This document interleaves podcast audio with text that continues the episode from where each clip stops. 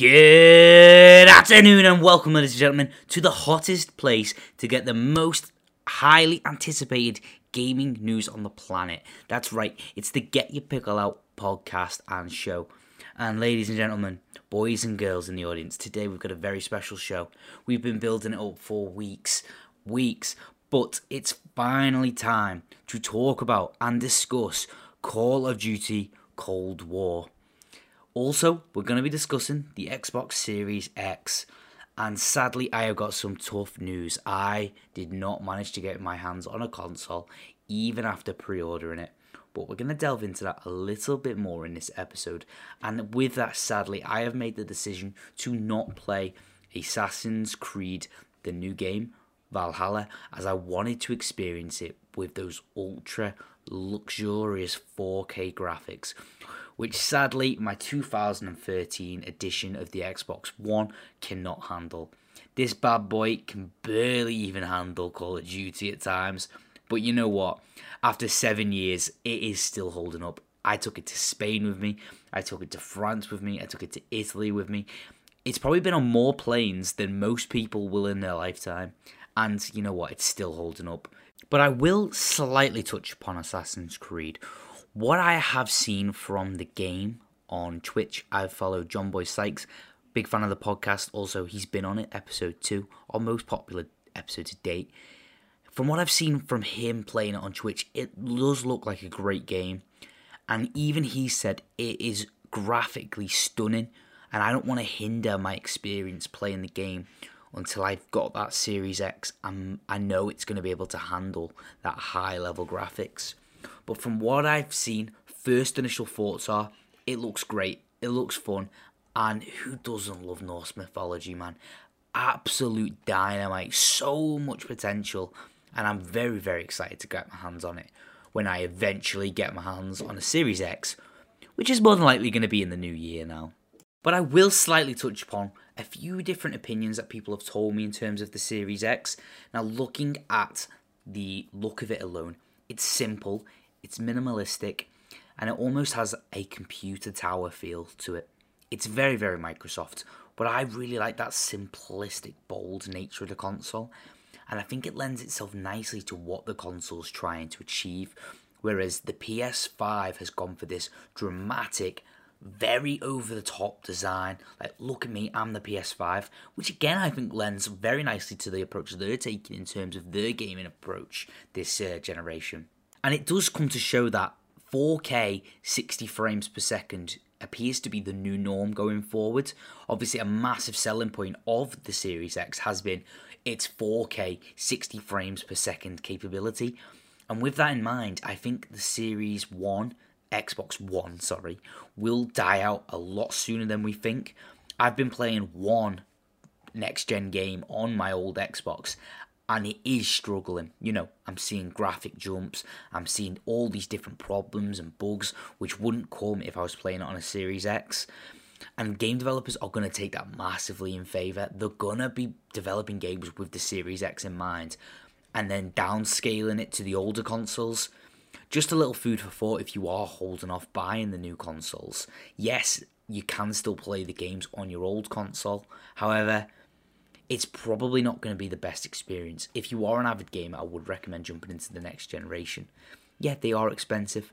I myself play both PlayStation and Xbox, and I am going to be waiting a while before I jump in on the PS5.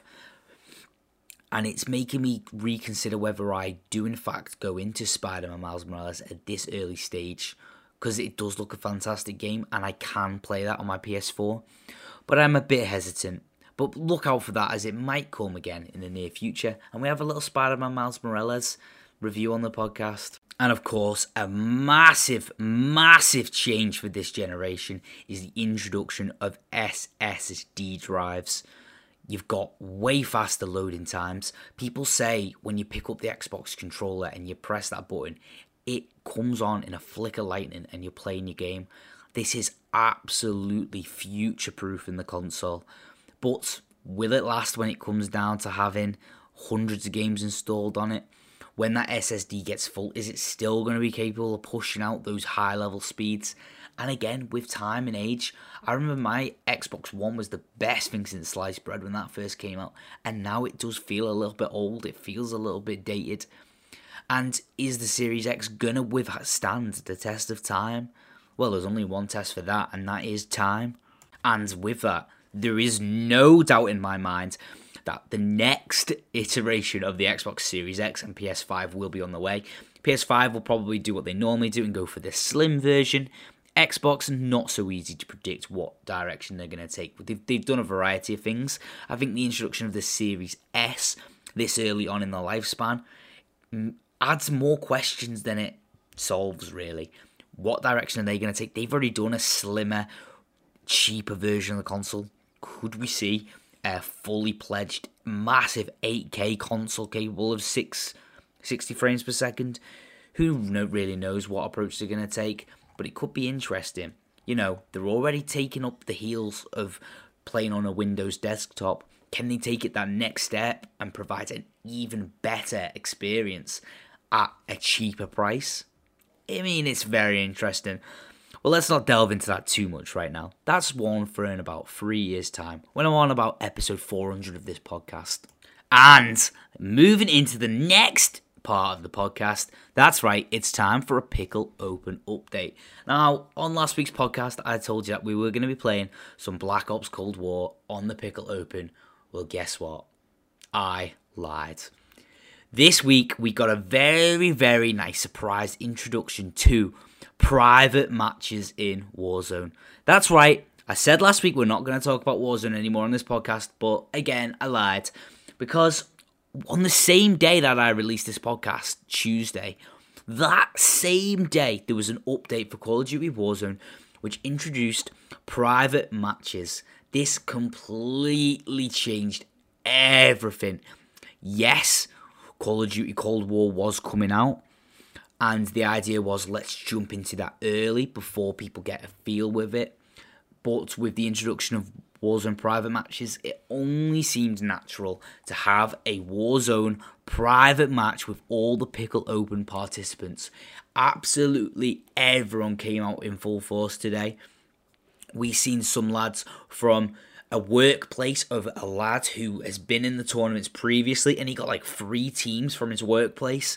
We seen Chegg's playing, we seen Mick playing, we seen Shawnee Mac playing. Unfortunately, Hilda was missing in action, but it was really, really great to see all these players that are so used to absolutely tearing for Dance Club, getting big kills, 20 kills, 10 kills, 15 kills every single game, to suddenly having to slow down their gameplay as they were currently coming up against people who they knew were very, very capable in a gunfight.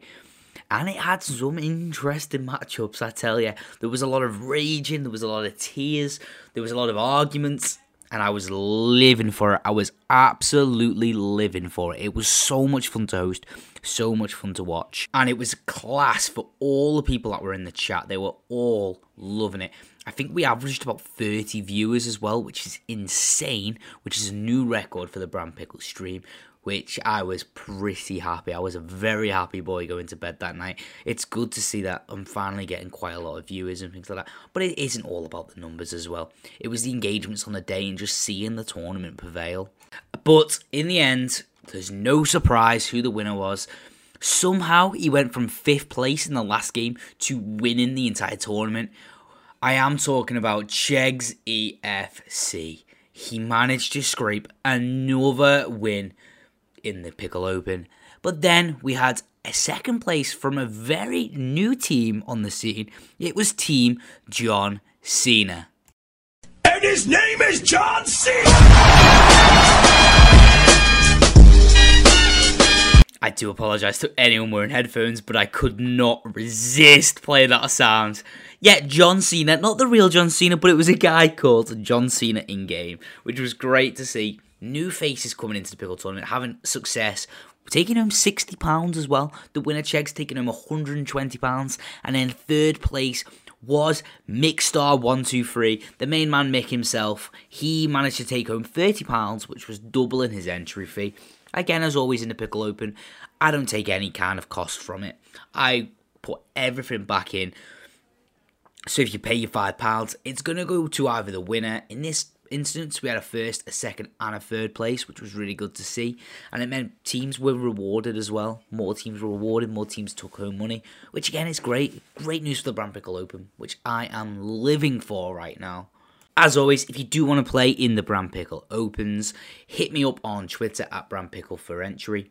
And if you are a streamer, if you are a content creator, it's a really good way to get to know other people in the community and enhance your reach a little bit. A lot of boys in this tournament now just play with each other on the regular, and that's only come around because of the Pickle Open. Love to see it, man. Love to see teammates getting on. Well, teammates, a lot of them are enemies when it comes to the Pickle Open, but it's great to see that they're actually teaming up and tearing up and dance and putting in some real big numbers, which you can only get when you come and play in the Pickle Open, baby. Which moves us into our next topic of today, and it's a bit of a story time.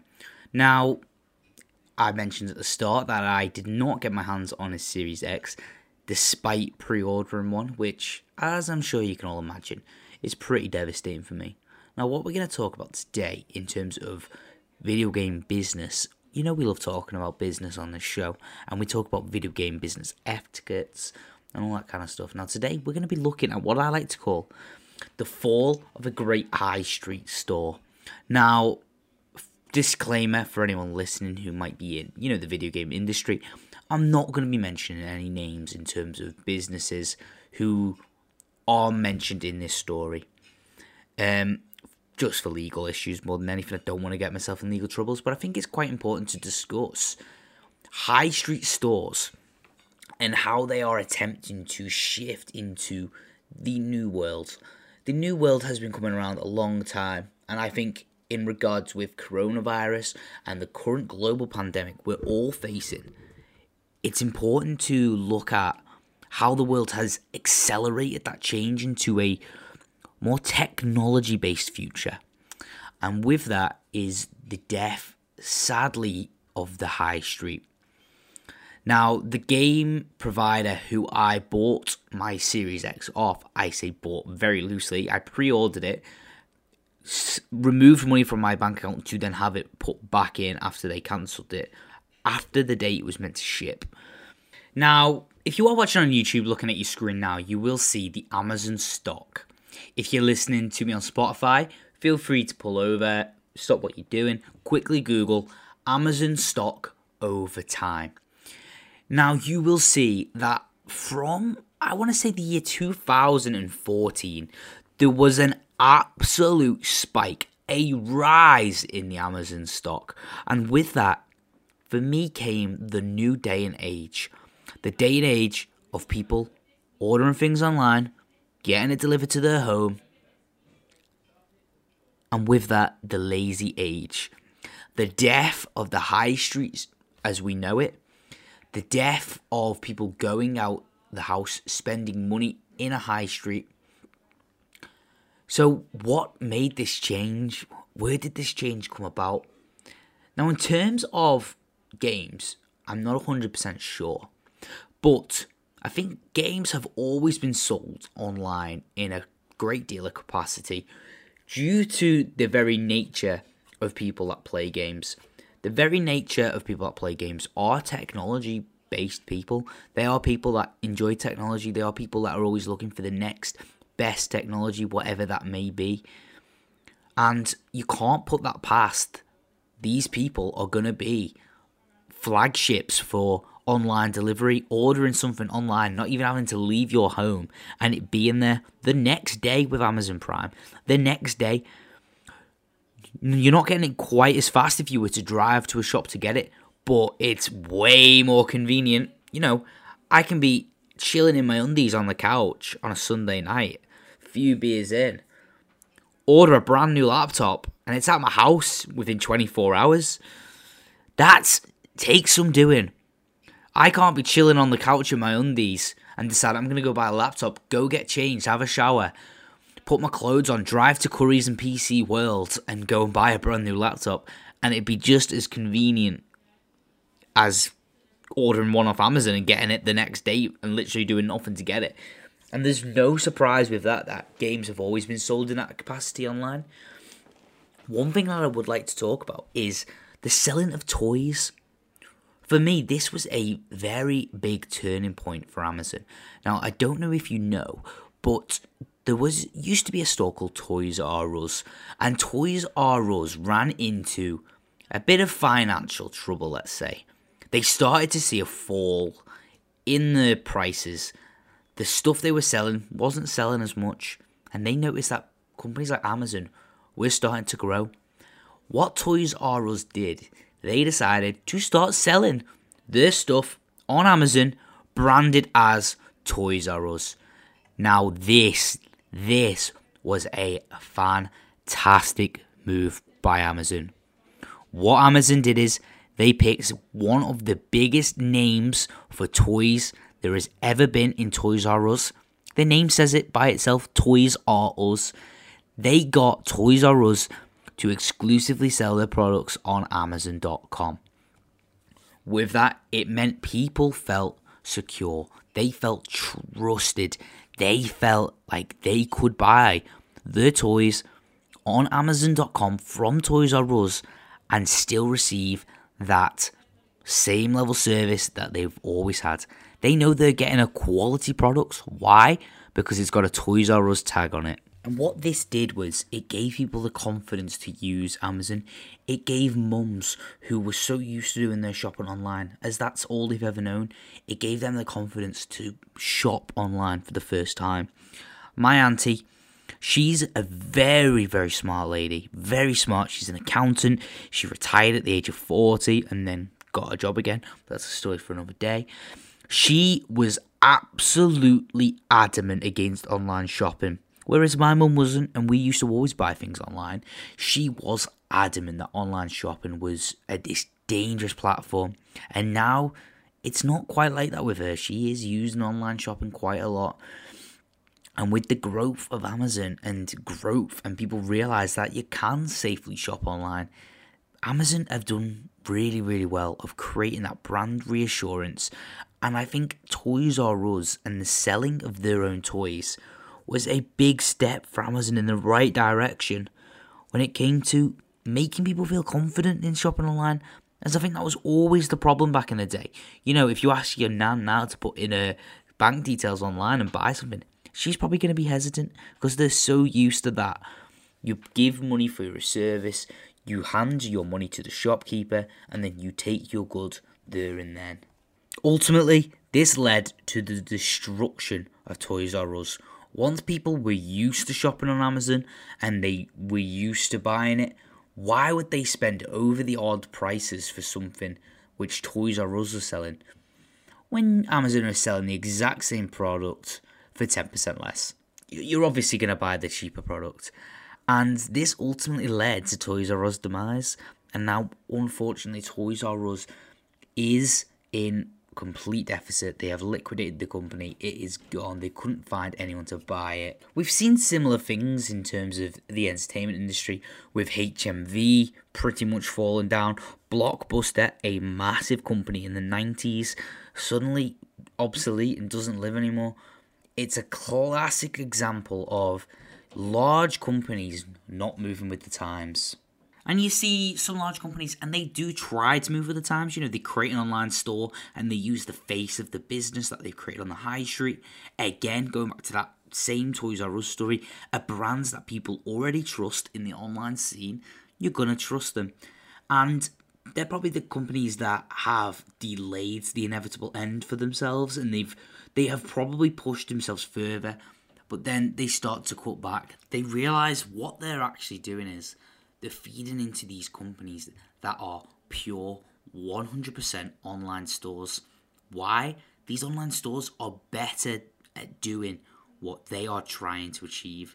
Amazon has Amazon Prime, next day delivery on pretty much any good. Why would you go on one website and pay for something for the exact same price as you're going to get it on Amazon when it's next day delivery, all that included, and they've got better aftercare, they've got better offices, all that. Why? Because they are 100% based online. This is why Amazon are putting a foot in, and they're kind of going backwards, because now Amazon are putting stores into the high streets, doing something very different, But that, again, that's another story for another day. That's another very technological-based thing, which I'm sure we will look into at one day on the podcast. But you're looking at trying to engage in a market where people already have better facilities to deal with something that you're trying to do as well. It kind of leads quite nicely into terms of content creators. You know, you see a lot of content creators burning out. They're burning out because they're trying to do too much at once. You know, they're trying to post to YouTube 7 days a week. They're trying to be live on Twitch 7 days a week. They're trying to post to TikTok. They're trying to run an Instagram. They're trying to run a Facebook. Where they're kind of the jack of all trades, the master of none. They're not putting high quality in any market. And this is where I think the high street market's going. You know, a lot of these stores are jumping online, and it's easy to say, oh, get with the future, jump online. It's a big market to just jump into. And then you're suddenly balancing your high street store, balancing your online facility. That's currently a lot of members of staff that you need to do essentially the same amount of profit. If you were to go to Blockbusters and buy a DVD, but then, you know, you trust Blockbusters, then suddenly they open an online store. Now, what you're doing is you're just moving the people who would normally buy that in the store and moving it to an online, but yet you've still got to staff that store. You still have to staff to run your online store as well. They can't do both. So suddenly you've doubled your labour costs, but you're still getting the same back. It's a difficult position to be in. I mean, do I have the answer? Do I know what the solution is to this problem that a lot of these high street stores are facing and trying to create an online brand? No, I don't. If I knew that, I wouldn't be sat here now recording a podcast. I'd probably be out there in the business world moving bits and making big dollar. Unfortunately not, I'm just a small boy with a big dream and a podcast, which is close to my heart. But you can't try and just juggle everything at once. That's the message I'm trying to get away from here. You can't juggle everything at once. Now, where does this relate to me and my Xbox Series X? Well, I ordered my Xbox Series X through a high street store online. Now, I support a certain high street store through thick and thin. I have supported them for years.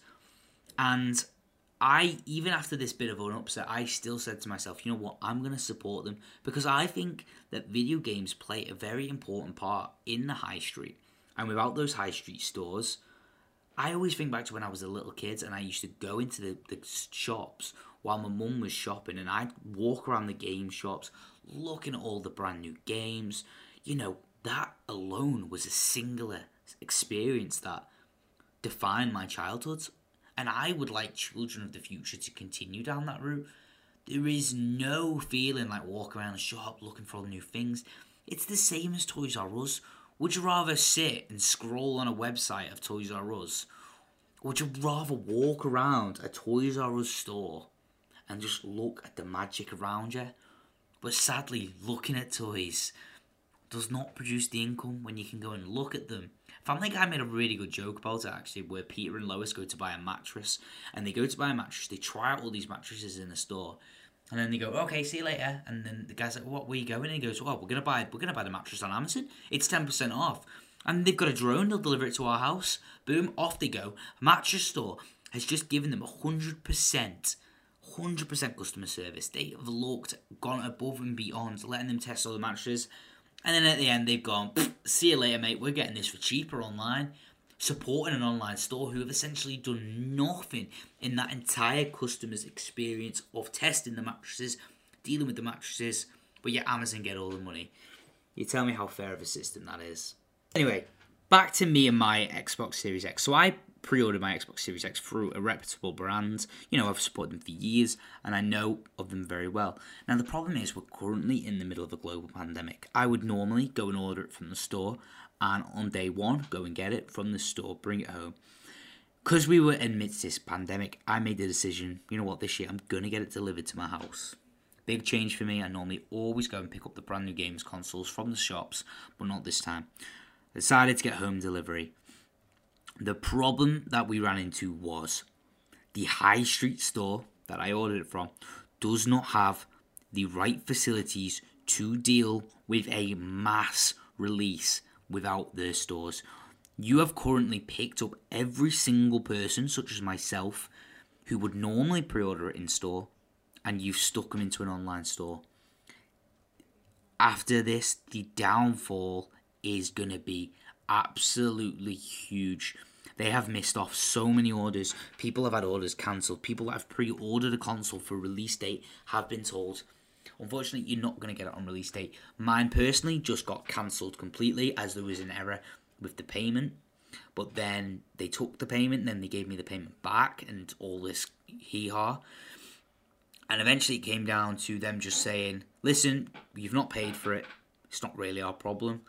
Which I was pretty annoyed at. You know, when you pre-order a certain product and you're looking forward to it and expecting it, you expect it on that day for them to turn around and say, not really our problem. Kind of pissed me off a little bit. But will I stop using this store completely? No. And the reason for that is we have to keep working with our high streets. You know, people always say support the high streets, but how much do they do? I'm not going to lie, I do a lot of shopping on Amazon.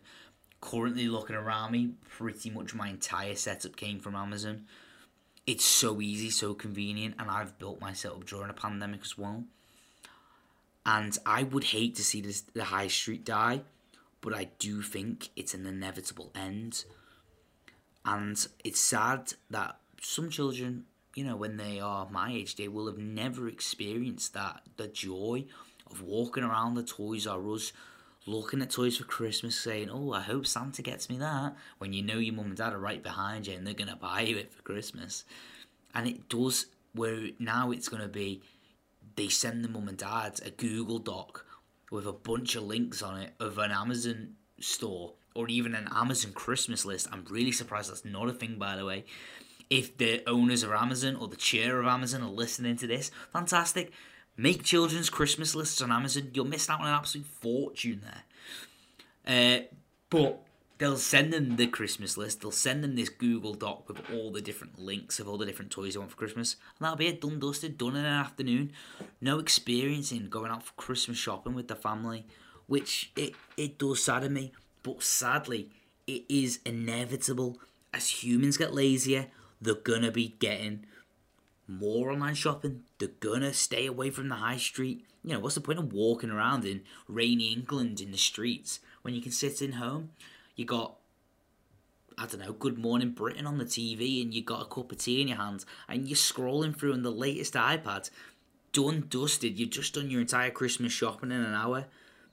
And it's a tough position. Very, very tough position for these high street stores to be in. Inevitable doom, I would like to call it. And that segues into another little point. Is it going to be inevitable doom? Or is it going to be the best thing since sliced bread? Yeah, we finally reached it. It has been weeks and weeks. I'm pretty sure I mentioned it in the very first episode of the Get Your Pick A Lot podcast, which was then called Pickle Name Podcast. But there we go. But the Get Your Pick A Lot podcast, episode 1, we mentioned the game Call of Duty Cold War.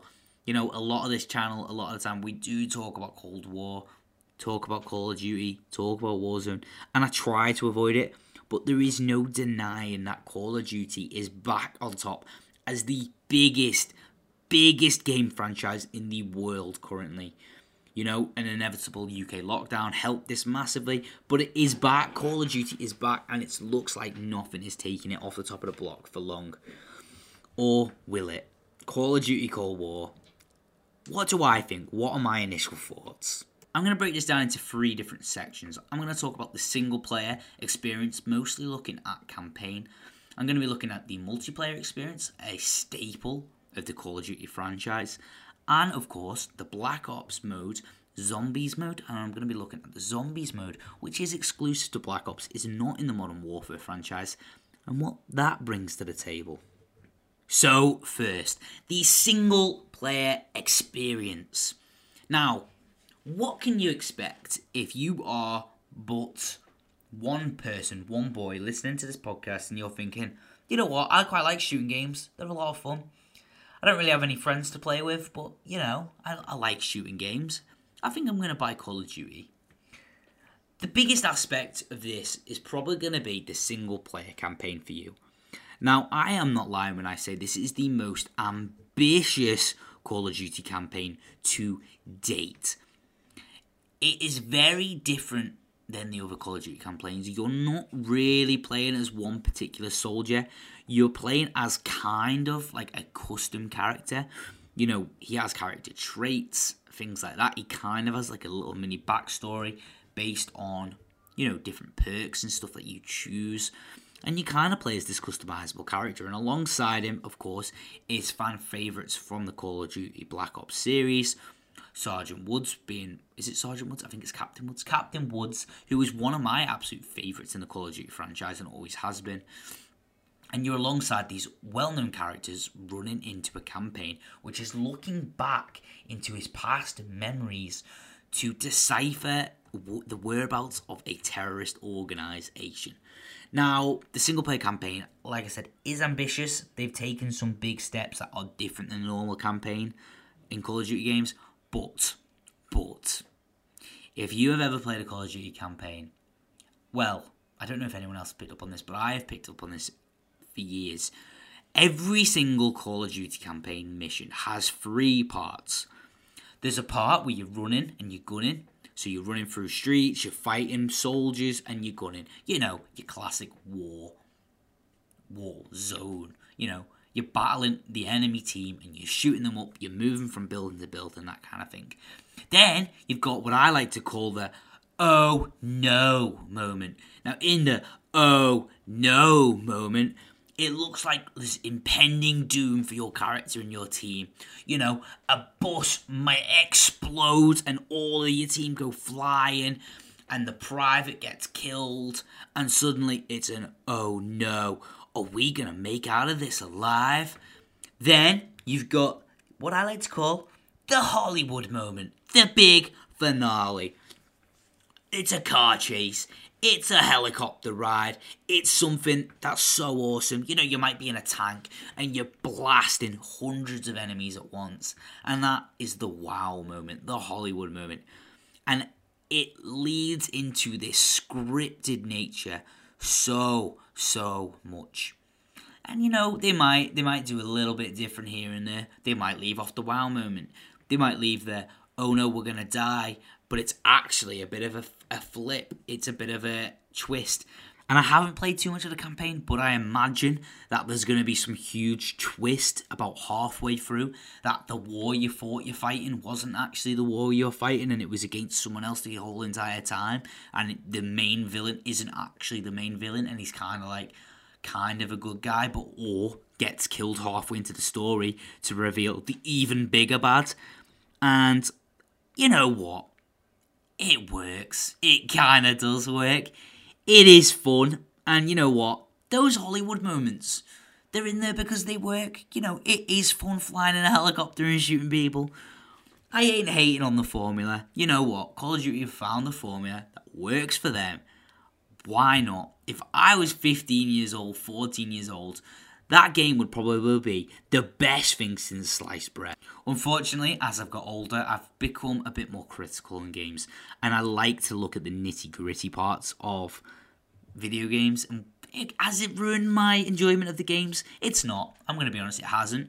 But when you are aware of these things, it maybe takes the enjoyment out a little bit. So, if you are playing as a single person, a single player, and you know you don't really have any friends that are into Call of Duty, you can still jump into the multiplayer and the zombies. Is it as good as an experience if you are playing by yourself? Probably not. Are you going to get maybe a good fun hour, 2 hours out of it? Yeah, you know what you could do. Are you going to play this game for the next 4 or 5 months straight? Probably not if you're a single person playing it. Now, I'm going to do 2 different ratings for this. Because of the nature of Call of Duty, I feel like it kind of is divided into 2 games. So I'm going to rate if you were playing as a single person, if you did not have any friends that you knew that played Call of Duty, how would you find this game? Now, for me, I would probably rate it a 6 out of 10. You know, it's not the best game out there if you're looking for a single-player experience. It's not the best game out there if you're looking for a war simulator, single-player experience. Is it worth the £60 price tag it's currently at, or $70 if you're from the US? Again, I would say no. Is it worth picking up at a later date? Yeah, potentially. The problem you're going to face, though, is because of the multiplayer elements in the game. This game is probably going to stay at that high-end price point until 2022, 2021. And with that, then there's another new Call of Duty out, so then you're a year behind again.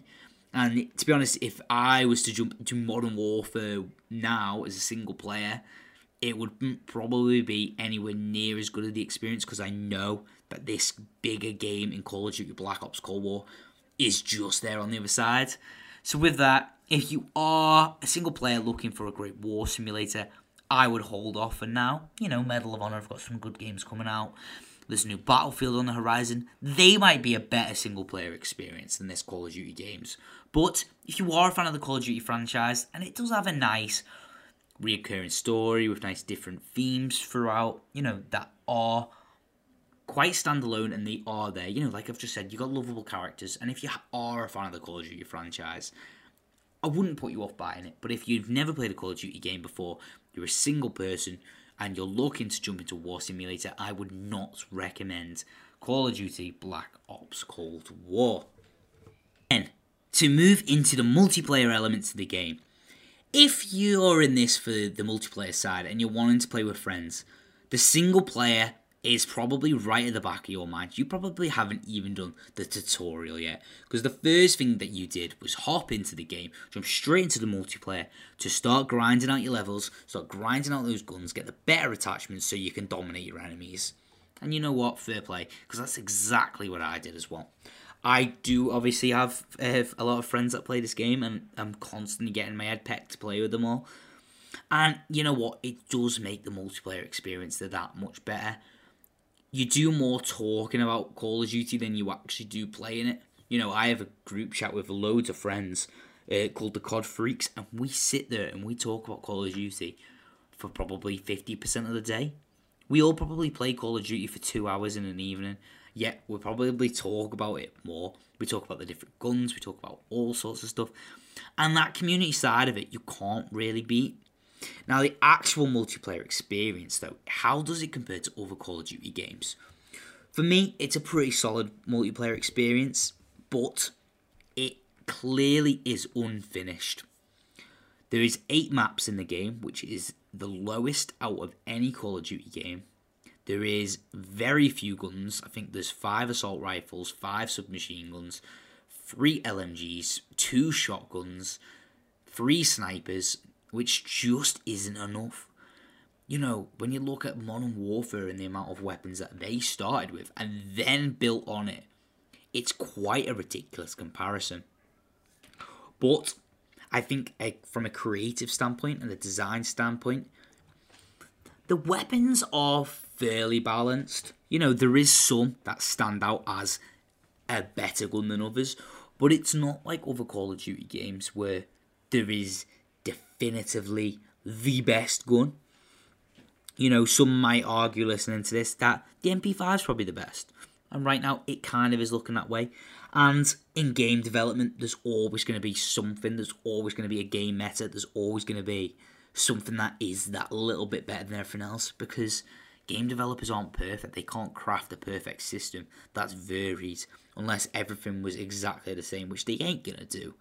It's tough to make a varied multiplayer. And if you are a casual multiplayer kind of guy, you know what? You like playing with your friends. You like going in. You know, you're not one for sweating it out. You're not one to not miss out on trying to get good games, trying to get good kills, but you're not obsessed with it. Then this is going to be a great Call of Duty game for you. It's going to be an enjoyable experience. You know, the gunsmith's back from Modern Warfare. There's a lot of operators. There's a lot of choices to make. And that keeps the excitement there as well. And like I was just saying, you know, you talk to your friends. You say, oh, have you tried this attachment? Have you tried this? Have you tried that? And that kind of adds to the game as well. If you are someone who takes a lot of pride in their Call of Duty game, every year you are aiming to be top of the leaderboards. You're aiming to be absolute bragging rights with your friends. I'm sorry to say, this is probably not going to be the Call of Duty game for you. There is a secret hidden mechanic in this game called skill-based matchmaking.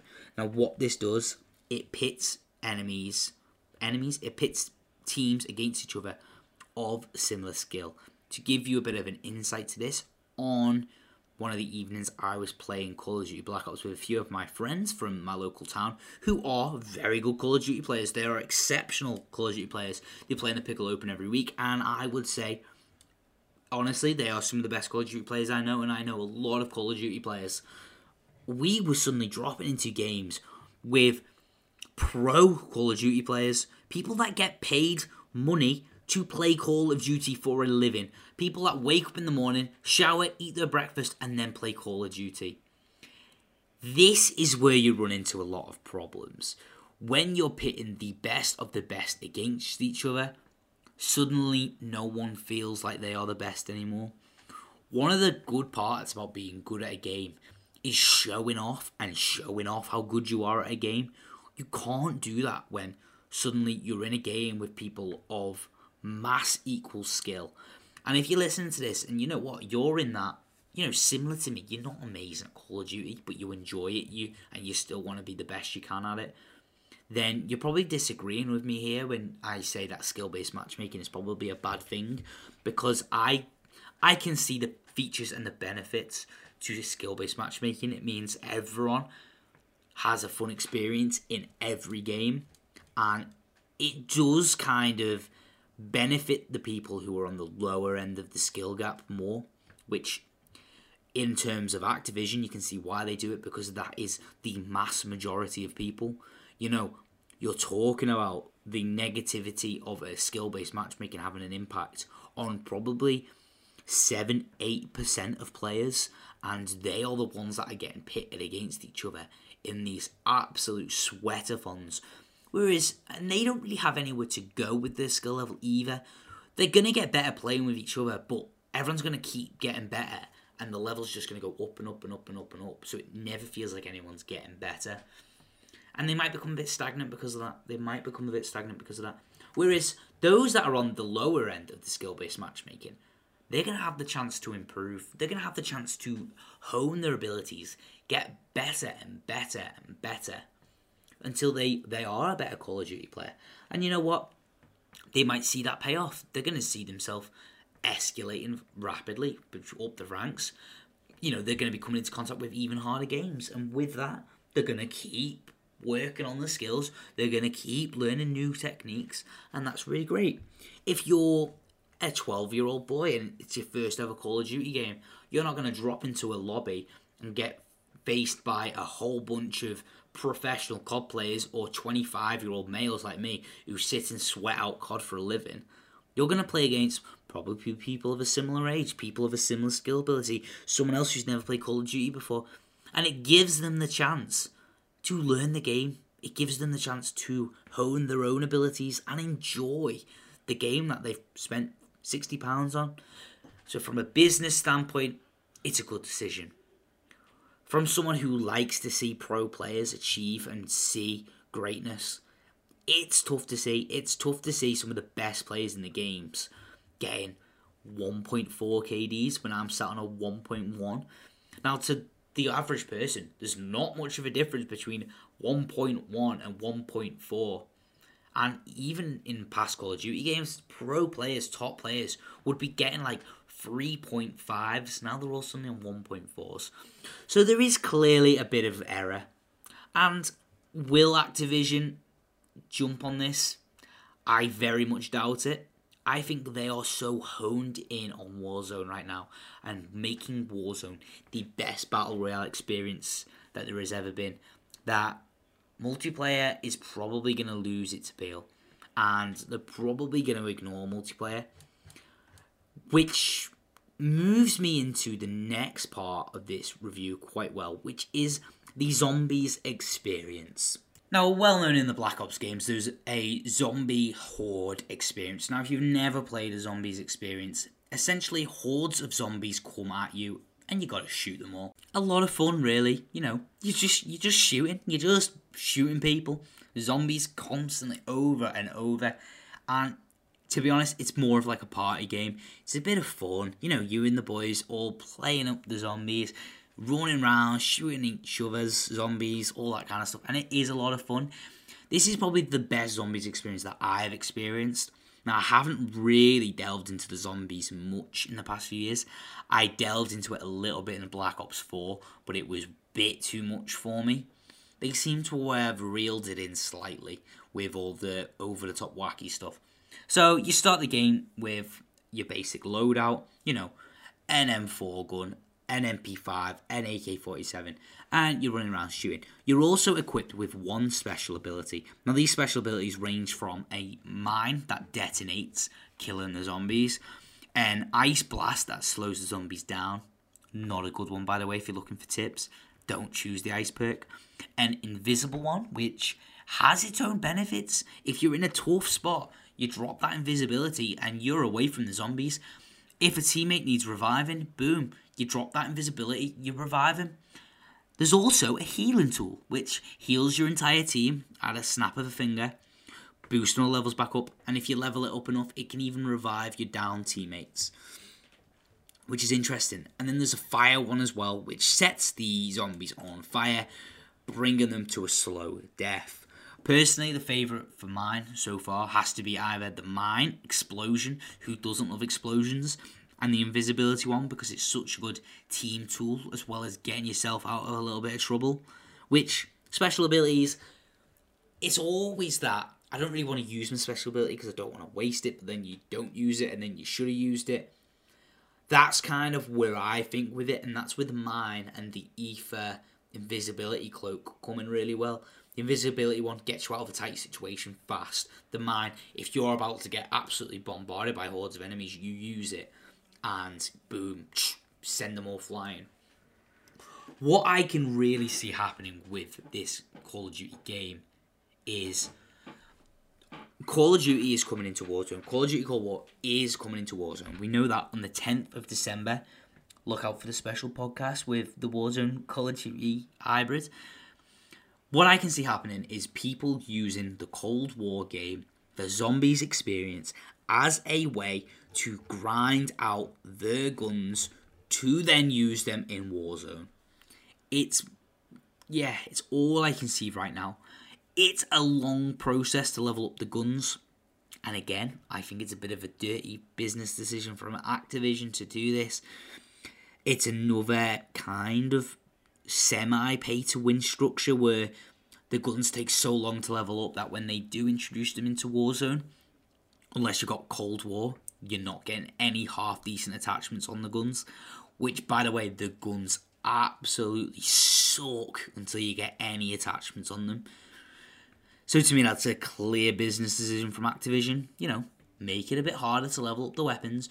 People are going to want to buy the multiplayer, they're going to want to buy the zombies, because it's way easier to get kills, it's way easier to grind out XP in those modes.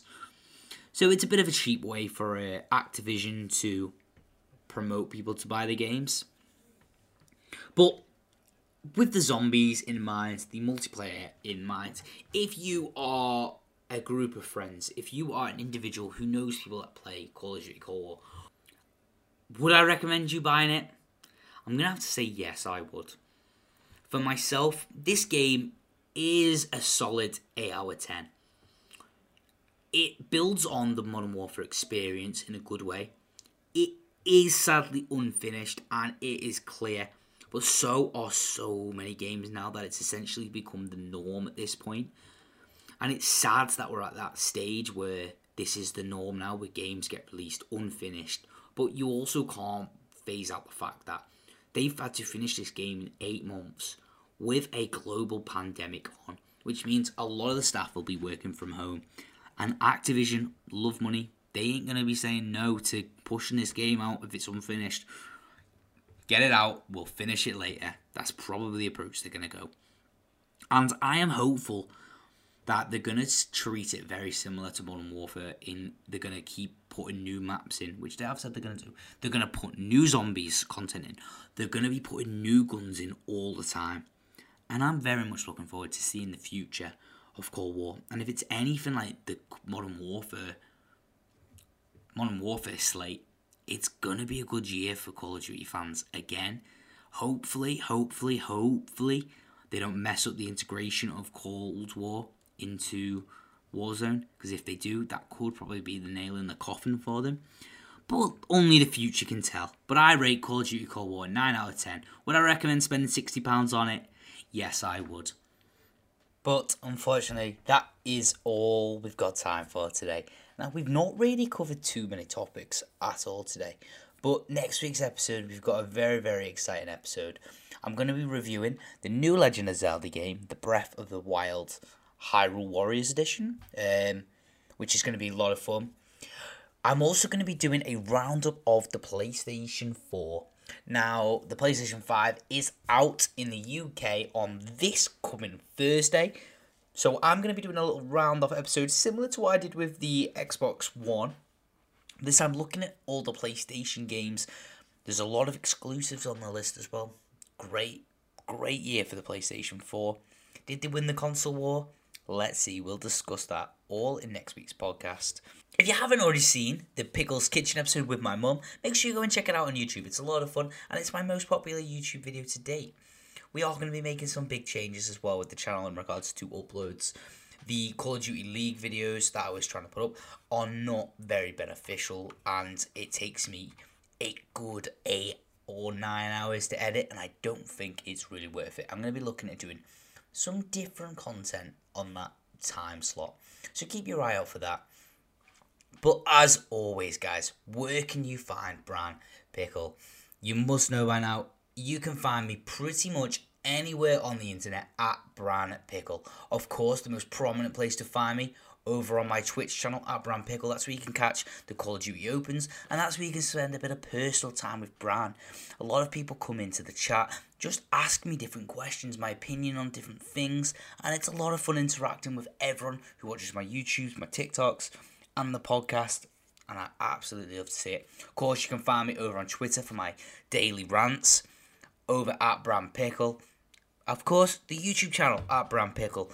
Facebook, Brandon Pickle Entertainment. One day I will acquire that Bran Pickle page on Facebook and over on Instagram at Bran Pickle. But as always, thank you so much for listening to me today. My review of Call of Duty Cold War, my roundup of the high streets, and remember, get your pickles out.